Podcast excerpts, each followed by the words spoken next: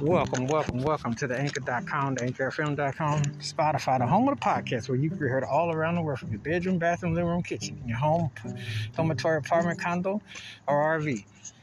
Or you watch it on your flat screen TV, your iPod, your cell phone, or your computer screen with your headphones on. Thank you and welcome. If you're in the drive-through, curbside service parking lot with a mask on, walking, running, jogging, back to school, out of school for the summer, vacation, wherever you are, please be careful and safe. Glad to have you always, and thank you for your continued support. And again, you can hear this episode on anchor.com, anchorfm.com, or Spotify.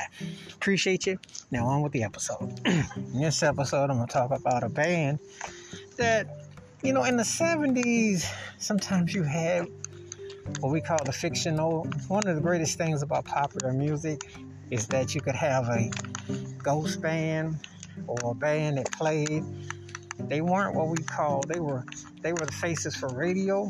So they were like a band that had a distinctive vocalist. And that went on, especially in the dance field, disco-oriented, you know, in popular music. And but the interesting thing about this particular band was who the vocalist was on this particular song. He was hardly a ghost. I am talking about the band Change. The song is Searching, and it's featuring Luther Vandross, who's one of the greatest artists ever.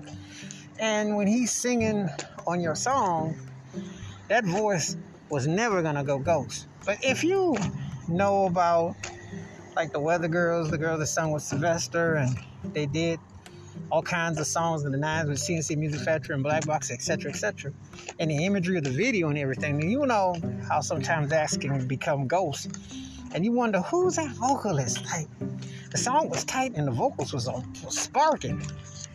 This is the one where it's like, okay. And when you knew it was Luther,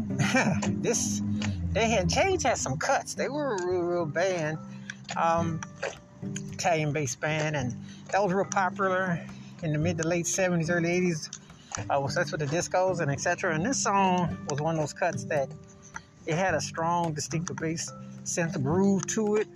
It had a nice, strong pocket, and it was like you could groove to it.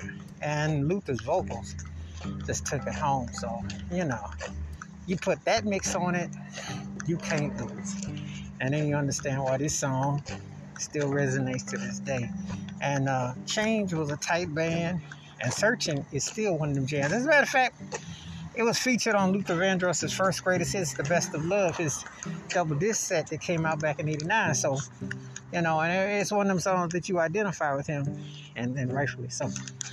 But also, Change was a tight band, so give her credit's due. Wash your hands, keep your mind clear, watch out for another, and please give me thoughts and takes on Change's Searching, featuring Luther Vandross, and how the song stacks up in each repertoire's catalog. And they both very distinctive. Keep it fun, keep it on the one. Please be safe, be careful out there. If you're not heard Change featuring Luther Vandross, Searching, please do. Let me know your thoughts. You can hear this episode on anchor.com, anchorfm.com, or Spotify. Appreciate your support. Continue to be safe. We'll catch you next time. Peace. I'm out.